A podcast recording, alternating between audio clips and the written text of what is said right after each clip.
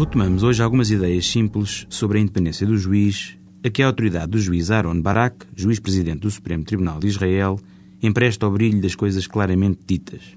Falamos ainda da sua obra, publicada em 2006, The Judge in a Democracy, à letra O Juiz numa Democracia. A independência do juiz, um princípio estabilizado aí onde existe Estado de Direito e democracia, assume a dupla vertente, aliás muito bem conhecida entre nós, de independência interna e independência externa. O juiz Barak, por seu turno, começa por afirmar que a independência do judicial quer dizer, do juiz singularmente considerado, é uma componente central de qualquer democracia. Tem um papel crucial na separação de poderes, no princípio do Estado de Direito e nos direitos humanos. E é uma componente que vale por si própria. É parte de qualquer Constituição democrática, quer seja de forma expressamente proclamada, quer seja de forma meramente implícita.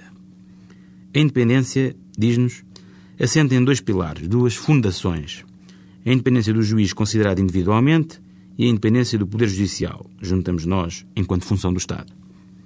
A independência pessoal do juiz é, em democracia, um princípio constitucional, quer esteja ou não esteja expressamente previsto como tal na Constituição, defende Barak. Significa que no exercício da sua função de julgar, o juiz está liberto de qualquer forma de pressão. The judge is free of all pressures. As pressões a que Barak se refere são as pressões externas, independentemente da sua fonte.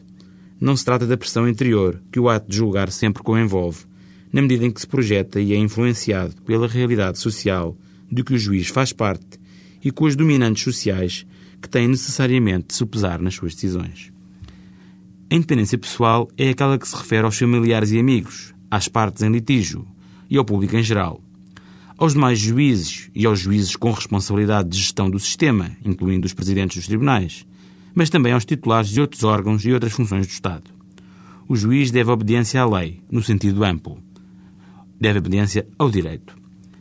Naturalmente que, seguindo as especificidades de cada sistema jurídico, o juiz está vinculado, está obrigado a respeitar o precedente vinculante e, entre nós, as decisões dos tribunais superiores, pois estas constituem, para este efeito, a lei a que deve obediência.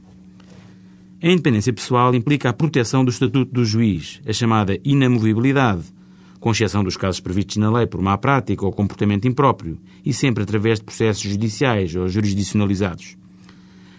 Mas também o seu estatuto socioprofissional, incluindo em especial o estatuto remuneratório, deveria ser estabelecido não pelo Poder Executivo, o Governo, mas, defende Barak, por um órgão independente, escolhido ou dimanado do Parlamento e não pelo Parlamento ele próprio. Ora, conhecendo a realidade portuguesa, não é sem um sorriso que se lêem estas linhas. Por fim, a independência pessoal do juiz, sustenta Barak, também reclama a independência administrativa do juiz individualmente considerado. Embora este faça parte de uma estrutura administrativa, reconhece Barak, e deva atuar segundo as regras previstas para o seu funcionamento, tais regras devem prosseguir sempre o objetivo de libertar o juiz de qualquer forma de pressão, seja do Presidente do Tribunal, incluindo do Supremo Tribunal, e em matéria decisória o juiz está sozinho.